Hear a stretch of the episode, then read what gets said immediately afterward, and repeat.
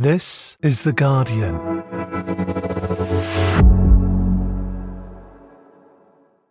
I'm Grace Dent, and this is Comfort Eating from The Guardian.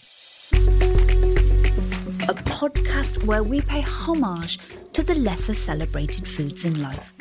Because even as a restaurant critic, I believe the food that matters most is often that snack you cobble together when you're curled up on the sofa. Each week, I ask my guest to lift the lid on what comfort foods have seen them through their lives. Because you can tell a lot about a person from what they eat behind closed doors. Finding your perfect home was hard, but thanks to Burrow, furnishing it has never been easier. Burrow's easy to assemble modular sofas and sectionals are made from premium, durable materials, including stain and scratch resistant fabrics. So they're not just comfortable and stylish, they're built to last. Plus, every single Burrow order ships free right to your door. Right now, get 15% off your first order at burrow.com slash ACAST. That's 15% off at burrow.com slash ACAST. Ryan Reynolds here from Mint Mobile. With the price of just about everything going up during inflation, we thought we'd bring our prices down. So to help us, we brought in a reverse auctioneer, which is apparently a thing. Mint Mobile unlimited premium wireless. Ready to get 30, 30, bit to get 30, bit to get 20, 20, 20, bit to get 20, 20, bit to get 15, 15, 15, 15 just 15 bucks a month. So, Give it a try at mintmobile.com slash switch. $45 upfront for three months plus taxes and fees. Promo rate for new customers for limited time. Unlimited more than 40 gigabytes per month. Slows. Full terms at mintmobile.com. Hello, friends. It's me again in my kitchen, feeling a little bit frightened. I'm eating the kind of lunch that you have when you can't quite bring yourself to sit down because you're a bit nervous. I'm eating vegetarian chili, but it's out of the fridge, out of Tupperware. I'm going to heat it up in the microwave and eat it standing up because I'm feeling a bit jittery the woman coming over is someone I am a massive fan of. Her albums soundtracked my teenage years, and little Grace would not be able to believe that she's going to be sitting in my living room. Neneh Cherry is a musician who burst onto the scene in the late 80s with her hit song Buffalo Stance, making history with an iconic Top of the Pops performance, complete with a seven month baby bump. And she's been making waves her whole life. I know her upbringing was very untraditional. Her family living pretty nomadically and getting into London's punk scene when she was still a teenager. She's been breaking boundaries since she was little and has been a trailblazer ever since. But what does Neneh Cherry eat when she's in her gym jams on the sofa? We're about to find out. Oh my god. I'm a bit scared.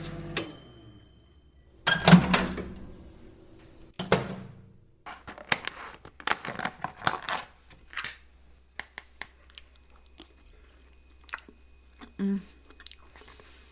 You thought we'd stop doing the ASMR chewing. We came back with even more.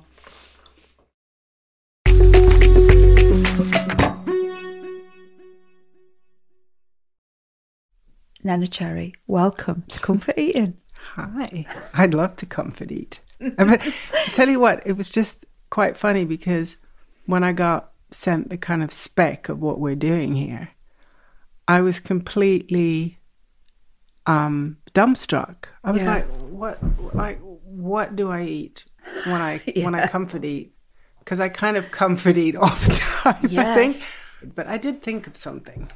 Well, you've brought a snack with you. I did. Go should, on then. Should I pull it out? I think I think it, let's just go straight in there. Okay, because It- actually, wow, it looks heavy. Because also, I'm kind of starving, and I think if we're actually going to like have a conversation, it might be good to eat something. It's a because big tray. I think maybe it smells more exciting than what it is. But basically, what we have here is two bowls of Campbell's soup. Oh, Okay, yes. and I don't know what it is about these things. Like, I would never try to make a tomato soup. What I do is I like to have it with a bit of black pepper because I like to jazz it up a bit and some hot sauce. Hot so we have some black pepper Perfect. Perfect. and we have some hot sauce. And then what we have here is slightly unconventional. What we have inside Unwrap, here unwrap that package. is a sandwich. What's in the sandwich? Okay, it's uh, peanut butter and mayonnaise. Oh, hang on. This is peanut butter, butter, and mayonnaise in a nice bit of white bread. And it sounds like maybe really scary, but I always loved the Campbell soup. But the peanut butter and mayonnaise actually came from Hassel Smith, who is Naima, my eldest daughter's granddad. okay. who um, was uh, he's not alive anymore, but he was a, an artist, a great painter. And when I got together with Naima's dad Bruce and started visiting his parents, Donna and Hassel Smith, he would come out of his studio. He'd paint religiously every day from like nine to twelve. Come in for lunch, and he'd have tomato soup and a peanut butter and mayonnaise ah, sandwich. that's where it so this edition came from from Hassel Smith. So, So I've got the And then- black pepper, yeah, hot sauce. and I like a you know what I mean. Give it that little throw in something reminiscent of like New Orleans, a bit of hot sauce. It's a kind of weird thing, but mm. but peanut butter as a savory kind of thing is great.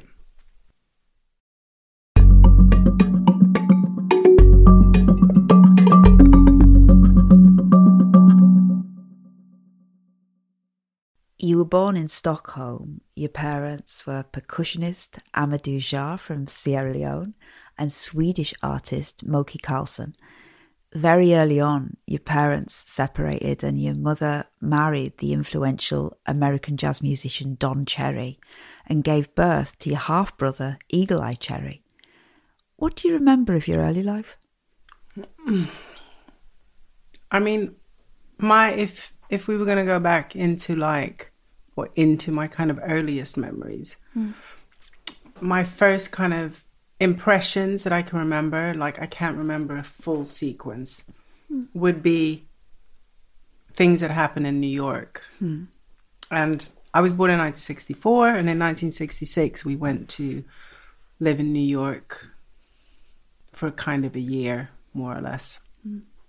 And I guess it was the the impressions, you know, it being culturally sound, everything so different to Sweden. So I think just the kind of impact, you know, I remember seeing my first cockroach. You know what I mean? Things like that. I got lost on the street in New York. Wow, um, okay. For a few hours, and I remember like standing in the middle of the street. I guess Atlantic Avenue. We were living in Brooklyn, and some guy going, you know, what are you doing out here, kid, in the middle of the street, kind of thing. And, Yeah. um, Do you But- remember home life with Don and I was Moki? just gonna say- it's, it's were they because it's like a musician's home. So are they out a lot? Is there parties or I would say that when I think about like kind of how my home was, it was always alive. You know what I mean? It was always alive. There were always things happening. So I can remember my mother, like when I was very young, working on things, and she'd really got into, I guess, from being a textile designer to then kind of creating environments. So she was making textile, like drawing and making and painting on paper, and then just kind of putting it straight up on the walls. So our environment was always changing. So she could be working, and I could be like playing with, you know, doing my thing, and Don would be practicing or working with other musicians. And my mom always kept everything very low down. So the Oh, record player was on the floor, and she was always like, you know, she just said to me, like, I just showed you how to work it. So when you were old enough, you could just go and put the needle in the groove. So, so there was this kind of, I think, a sense of when I think of, you know, like being very small, of harmony. And also, you know, as we're sitting here with food, I feel like also like the memories of coming up yes? are always including scents of things on the stove or being cooked. What was your favorite thing that you would eat in Sweden? I mean, in the early 70s, my parents were vegetarians. Okay. So my thing was like breaking out, like going. We 1970, we bought an old. My parents bought an old schoolhouse, Yeah, in a very kind of rural community. Right. So my thing was like getting the hell out of my house and brown rice and lentils and bloody gonna say, tahini.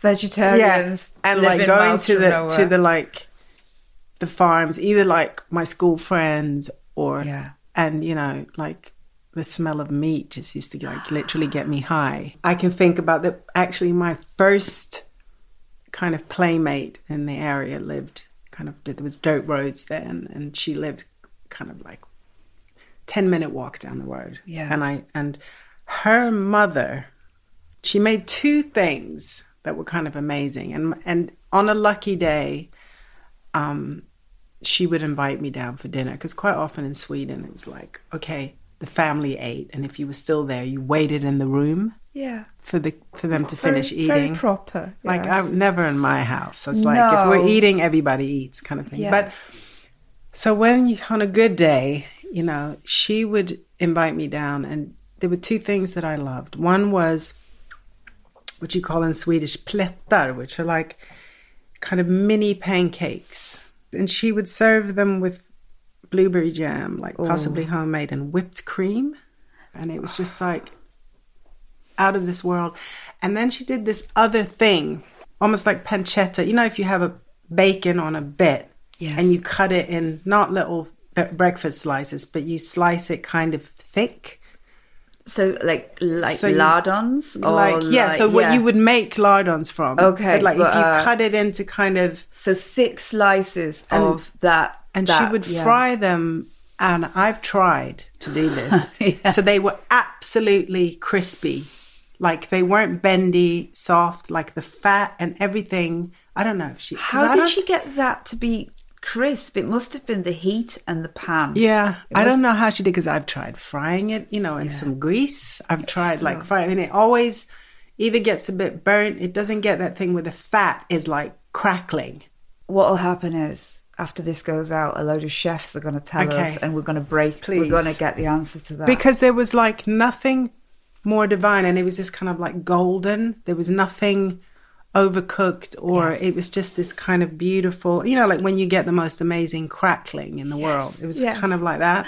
Yeah, you know, I feel like so many of our memories in life, for me, are kind of can be related to what I ate or trying to find what I wanted to eat.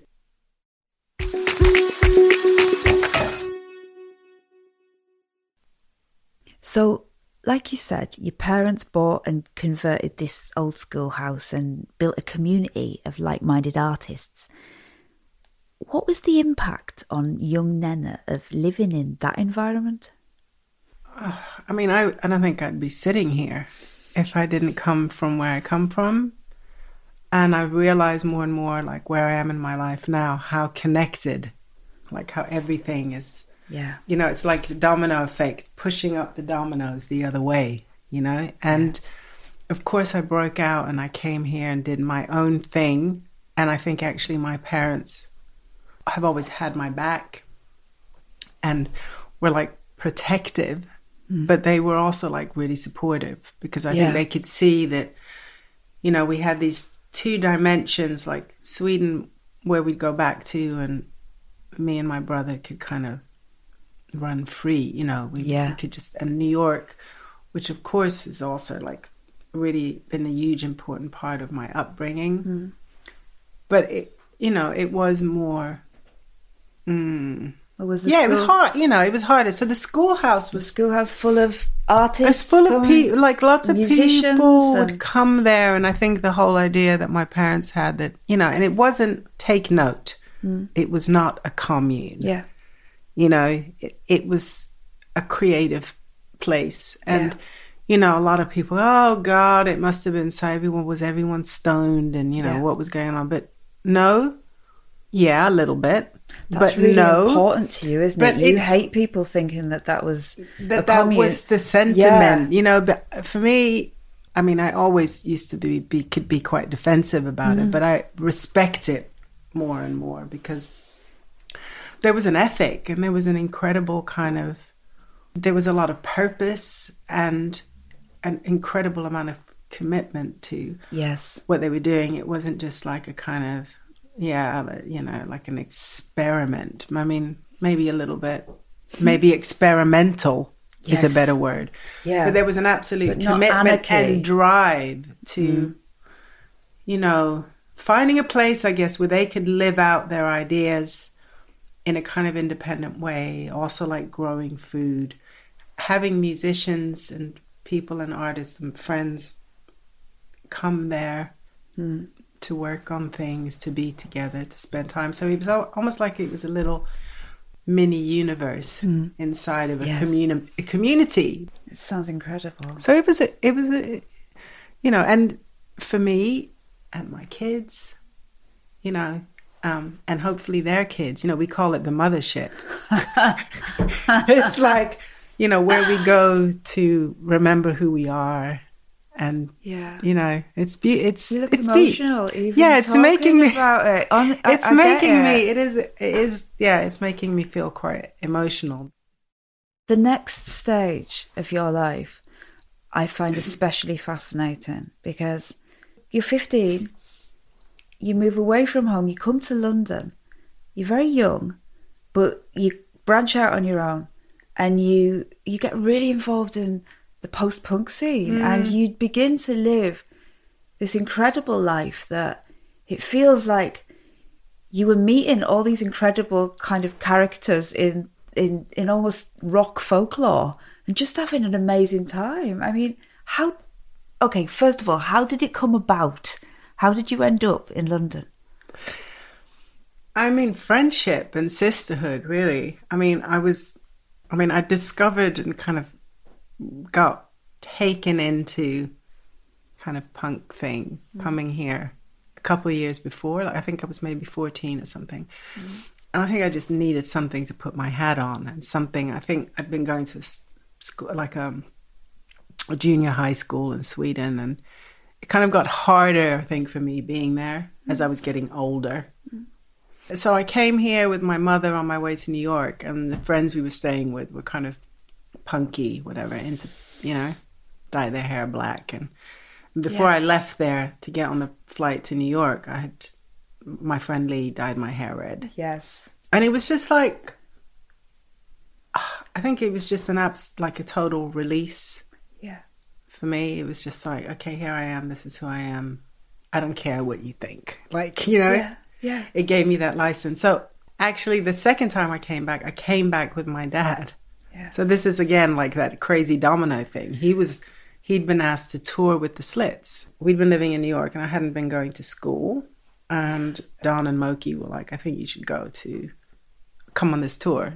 And they knew, you know, they knew the kind of disparity or the kind of the fight that I was in. Like, Yeah. yeah, I'm Swedish, but like, where do I fit in? I'm a black Swede. like, yeah.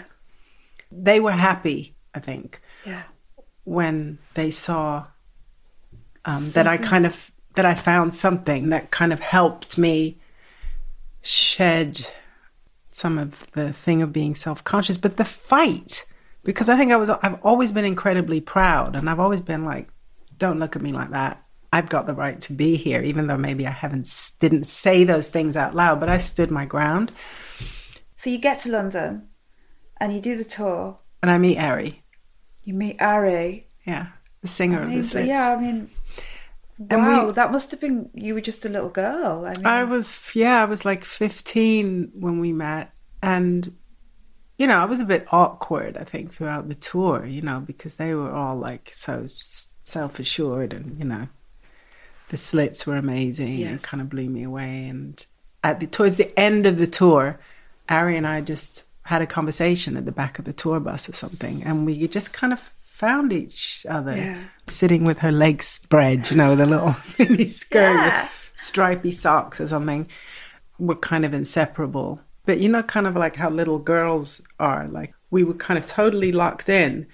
But at the same time, it was just such a huge, huge part of me becoming who I am. And and I think a lot of the people that I met here, I've actually stayed friends with for the mm. whole of my like Tessa, bass player in the Slits. I mean, Ari's gone now, tragically. Bruce, who was drumming with the Slits. I mean, we had a baby together eventually. Gareth, who who was in the pop group with Bruce, we had a, a band, Rip Rig and Panic. So I think that where I came from, the way we had the inner sanctum of my family, but we also had a an extended family, and it was very natural to refer to other people, to have aunties, family friends who were family. What did you do all day? You know, coming into what you'd call the kind of post punk era in London, I went deep into like sound system and reggae music actually Yes. through Yeah. Ari. And then we used to go to this shebeen and Ladbroke Grove like kind of almost every night. And we would just watch people and we like all the guys that were in there like hustling about doing their thing. We had nicknames for all of them, like Catch 22 and kind of for a time not so focused on having boyfriends. We were just doing our thing.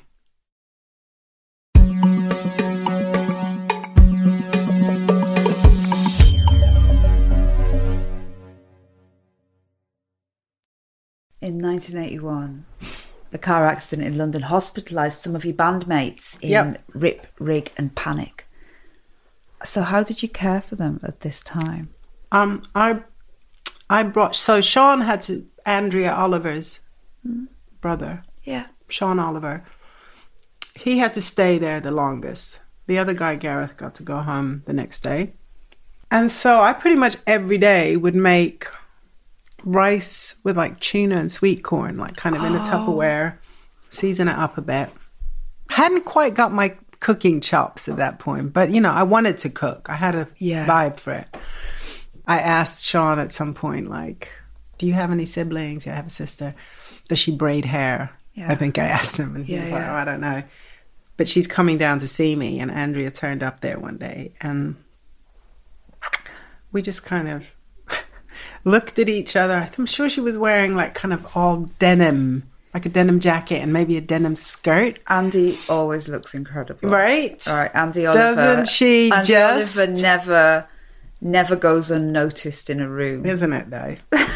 So the first time you set eyes on her, we just we just kind of locked in straight away and there was just this kind of thing of energy and uh, within about 10 minutes we were out in the hallway smoking embassies number five and kind of making plans classic.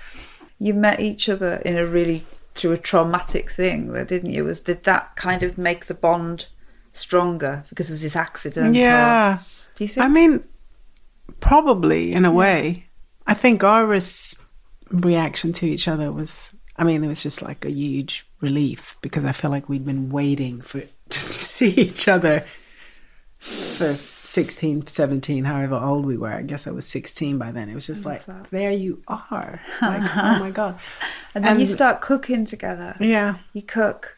What kind of do you cook comfort foods together then, or we just like cooked big vats of things. I think like Andy and I just kind of got into this. It was almost like we our kitchen was a speakeasy. I guess we were cooking chicken and we had this vats of kind of hot toddies on the go that we boiled all the alcohol out of because we were idiots. And we were just having the best time and like dancing and and so that was the that was the kind of thread to your face just lights up Yeah. when you start to talk about this? You were kind of you were kind of a bit sad, and then once we start to talk about Andy Oliver, like and that time, you can just see there's like a joy there. Yeah, we you know we've we've laughed and cried so much together, and you know held each other hmm. up and and been for like you know family, and you know, and it's to me it's like it's always been the thing I think that is central to me functioning, and you know later when I met Cameron, my husband. Um, he was kind of of a similar spirit. Yeah, And that was the other experience that I had of that thing of when you meet someone that you kind of know in your soul.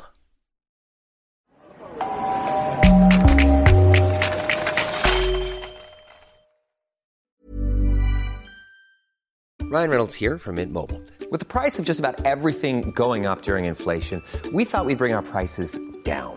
So to help us, we brought in a reverse auctioneer, which is apparently a thing. Mint Mobile unlimited premium wireless. Ready to get 30, 30, bit to get 30, bit to get 20, 20, 20, bit to get 20, 20, bit to get 15, 15, 15, 15 just 15 bucks a month. So, Give it a try at mintmobile.com slash switch. $45 upfront for three months plus taxes and fees. Promo rate for new customers for limited time. Unlimited more than 40 gigabytes per month. Slows. Full terms at mintmobile.com. Finding your perfect home was hard, but thanks to Burrow, furnishing it has never been easier. Burrow's easy to assemble modular sofas and sectionals are made from premium, durable materials, including stain and scratch resistant fabrics.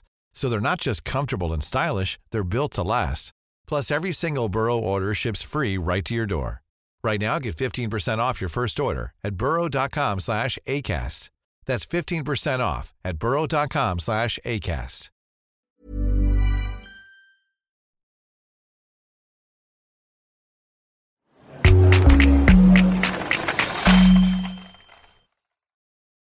In 1982, you started your solo career with the song Stop the War.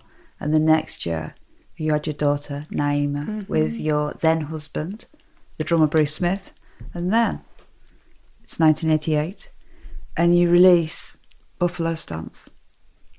I love that you smile when I say that. You're not. I thought, I hope she doesn't say, oh, I don't want to talk about Oh. Buffalo Stance. How, how quickly did life change? Because it feels like up to now you've been part of uh, quite an you know an, an edgy scene. People that are on the outskirts of life. So it's post-punk and west london and parties and that kind of thing. And then suddenly top of the pops. Was it different? Did everything change? When we put it out, everything happened quite quickly, but thankfully also quite naturally because, you know, we it wasn't that we didn't want to do great things or make do that we had big ideas. did you want to be a pop star I don't think I'd really considered it. No. What did you I want? know I definitely wasn't like sitting in my house thinking I want to be a pop star. I don't know but this was but it know, was like it was it was the first thing that I think that I'd been a part of, and I think things had been slightly going that way. So Yeah. after Rip Rig and Panic, we did a, a kind of condensed version of Rip Rip Rig and Panic called Float Up CP. Then I did Stop the War, and there was this kind of journey of I think finding myself and Mm. kind of maybe harnessing the material, you know, and kind of forming it into what became Raw Like Sushi. And But you know when you say you used to go down to the shebeen with uh, Ari and you used to look at the guys and what and give them names. That's Buffalo Stance. Um, Exactly. That is that's really good. what Actually, that's exactly what it is. Yeah, you got it. God, no one's ever pulled that one in. That's very. I like Oh my that. God, no. That's it. So I think, yeah, like it was an observation of Yes. of, of uh, you know, But that's- people and being a young woman and watching people, watching men, watching men, watching women. You know what I Yes. mean? Like and playing this and doing that and the kind of and I think that was what we were all a bit allergic to was not just a bit, but you know, was the kind of stereotypical role playing or the rolling out of the characters in the character study as you watched it unfold around you out on a corner or coming from you know past school experiences or in a club or I must have listened to Buffalo Stance 500 times in my life, more, a thousand Really? times in my life, right? And I have never before realised what a strong punk, post punk energy it has in it. There's a, hmm. there is like, there's a quiet anger in what you're saying throughout that. And I think that's what spoke to so many women at that time, young women like me, and for you to go on top of the pops and be unashamedly, unashamedly pregnant. Not e- it was a massive deal. You were suddenly a massive household name. I mean You don't look happy when I talk. no I mean it's more just yeah, like do you know what I mean Not a that's not a fun memory. It, no, it, it. Do you know what it is more than it not being a fun memory? Is like, I think I was so busy just kind of doing it. Yeah. You know, and like when you say, Did I want to be a pop star? No, that wasn't necessarily the, the drive, but we wanted to put our mark on things with that kind of expression mm. of like, you can do things differently. We don't, I don't want to do it this way, so let's do it this way, but let's do it with grace and style. Mm. Like, come on. Can I ask you one more question Yes. about Buffalo Stance, considering you're in- right in front of me? You know, the middle section where you are really having a laugh and talking in like broad cockney. What is he like? Do you know who used to say that? Do you know who Fat Tony Where's is? that? Oh my God. So okay. he'd be standing in the club and he'd be, you know, like we do, observing. yeah. Observe. And he'd go, What is he? What is he like? What's he like? So that's like just the first thing that came into my head. What is he like? I'll never hear that the same again. You and your husband, Cameron McVey, have spent a lot of your time travelling. What are some of your favourite food memories with him? Mm. With him? we went to stay in Puglia. There were two things that happened on that trip. The first night, we went ha- out to this place, um, small restaurant, sat in the garden, beautiful copper drain pipes. I mean, yeah, you know, rain drain. Are they called drain pipes? Yeah, Drain drain, pipes, pipes. drain And I was sitting thinking, God, those drain pipes are gorgeous. And then I had the kind of pasta of the day, which was just um, with a uh, tomato sauce with aubergine, but the aubergine was cooked to like butter consistency. And then they just plopped a thing of burrata on top that was just kind of starting to melt. And it was like It's sensual. actually, it, I was just going to say, totally sexy. And it was just like, I was just, every bite was just making me more and more, yeah. Mm. Two other things. First time I went to Jamaica, which was with pregnant with Tyson, Yeah. when Buffalo Stance was in the charts. The first roadside jerk chicken Oh yeah. and I was just like, I could smell it. I was like, stop the car. yes. And just had to stand there, you know, wait for it, Yeah. like salivating. Someone told me that you two love Katz's Deli in New York. Love cats. So Cam and I went to live with, Mabel wasn't born then, but with Tyson and Naima in New York for a while. And we used to come drive into Manhattan. We were living in, um, you know, on the other side of Brooklyn. We'd come in on the Williamsburg Bridge and you'd literally drive past Katz's. Yeah. And Cameron, who'd been vegetarian since I'd met him, like 13 years, basically just said one day, Do you know what? I'm going to have to go and get a salt beef sandwich. Like every time I drive past here, I'm, I'm craving a salt beef sandwich. And um, I was like, Absolutely not. You're going to die if you do that. You know what I mean? It's half a cow. It's like, you're going to die. And um, You got to ease in gently. Oh. you don't just go straight that, but that's not Cameron McVey. He stops the car eventually when he couldn't control it anymore, bought a salt beef sandwich and just ate the whole thing. And he was fine. What? After 13 years, fine. Went back the next day, the next day, possibly the next day, and the next day. He just basically had one a day until He's until. making up for lost time.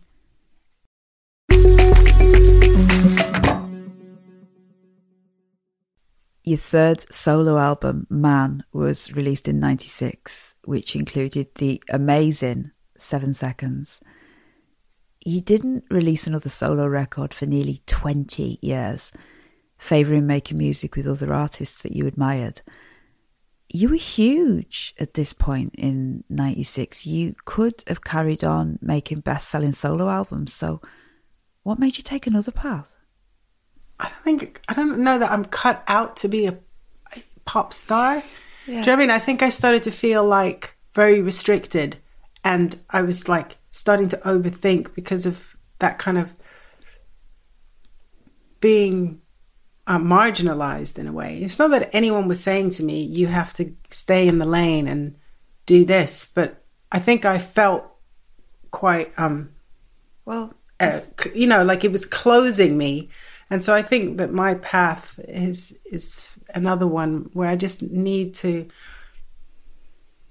I suppose more- when you were little, you were surrounded by people, you know, from in the schoolhouse that just they did whatever they creative they wanted to do. They were creative people. They weren't stifled to one thing. Whereas I suppose being a pop star would send you down a, a path Well, where it- you Yeah, because Yeah. there's so much that comes with it. And I think, you know, all the way from Buffalo Stance and, you know, all those things, we always tried to come at it. I think we did do it from an experimental le- level, even. Yeah. though it was pop. Yes. But it, there was that, like you would say, like it had a, a punkiness to Mm. it. And of course, hip hop was also a huge part of that time. And I mean, it still is, but just that thing of it being of our voices, of where we come from, and, you know, and then feeling free enough to, to make our own of it. But I just think that, um, yeah, like I, I just, I just didn't on purpose step out and think, oh, I didn't retire ever in my Yeah. mind or think like, oh, I'm not gonna. It was just like a very long pause. Yeah. Yeah. and then I did other stuff and worked on other things and and then just kind of came to a place where and it wasn't ever that I ever lacked enthusiasm for it, but yeah, like it just became a, a rather long pause. in the early 2000s, you moved your family back to the farmhouse in Sweden that you grew up in, which I just, I personally think is a magical thing to do. I'm really curious as to what home is like right now in the Cherry McVey household. So, right today, who's cooking?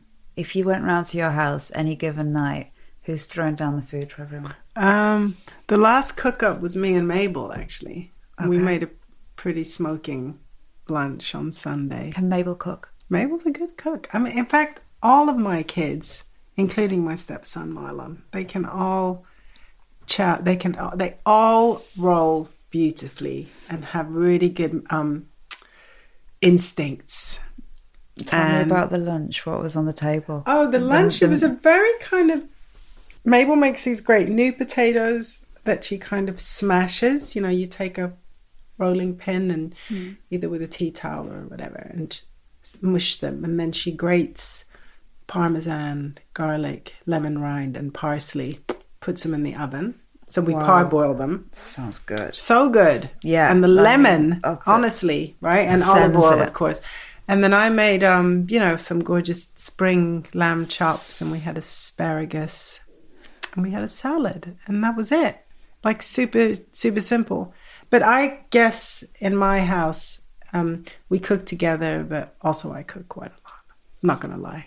Also, you know what else I would do if I was just kind of on my own at home? Yeah. and I was hungry and I was really needed to eat something, I would roast a chicken, just like a little chicken, Yeah. and just kind of rip it up and and you know I Viking.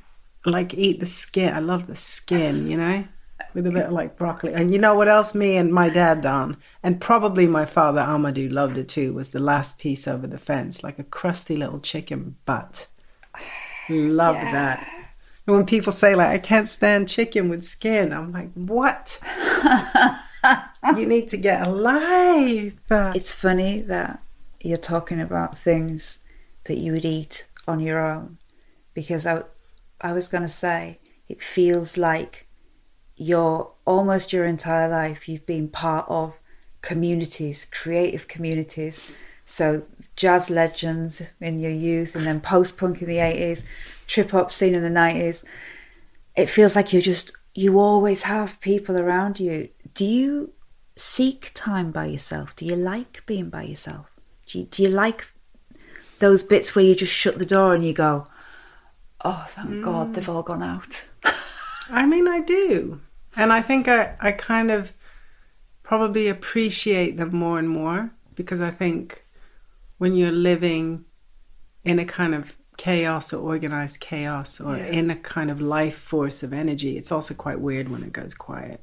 So when all of my kids kind of left home and and and the kind of pace changed a bit for a minute until everyone moved back in for COVID. Hello. For- Oh, uh, I mean, um, uh, it it was like yeah, like it was felt quite alien. But also, I think that's the beauty of this time of life. Like as a woman, I feel like okay, now it's my time to uh, to just do th- things Yeah. and seek out my quiet or loudness or whatever it is that day and just kind of be with it Yeah. and sit with it and enjoy it and honor it Yeah.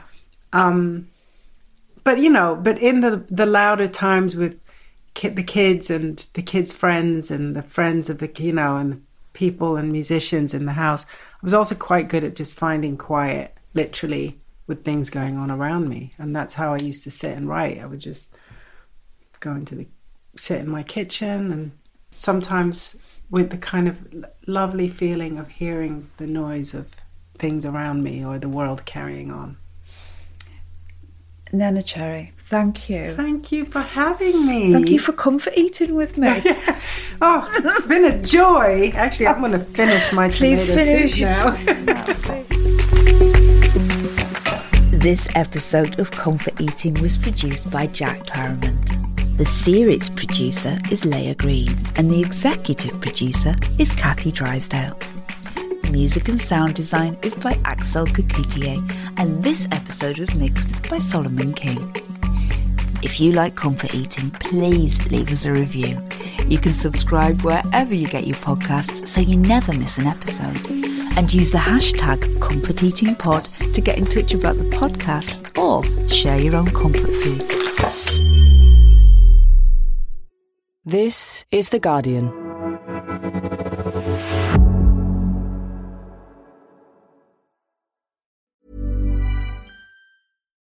Imagine the softest sheets you've ever felt. Now imagine them getting even softer over time. I'm here to tell you about Boll and Branch and how you can discover this new level of softness with their iconic sheets. In a recent customer survey, 96% responded that Boll and Branch sheets get softer with every wash. They source the rarest 100% organic cotton for an incredible softness to start. Then they skip the toxins and harsh chemicals for a natural feel unlike anything else. And it all comes together with their signature weave. This special design feels buttery, breathable, and unlocks new levels of softness with every wash. And they stand behind their promise of softness. With their 30 night guarantee, you can wash, style, and sleep in their sheets for an entire month. If during the 30 nights you don't love your sheets or feel them getting softer and softer, you can send them right back, no questions asked. So head to bollandbranch.com for 15% off your first order with code RESTFUL15. That's B O L L and branch.com. Exclusions apply. See site for details.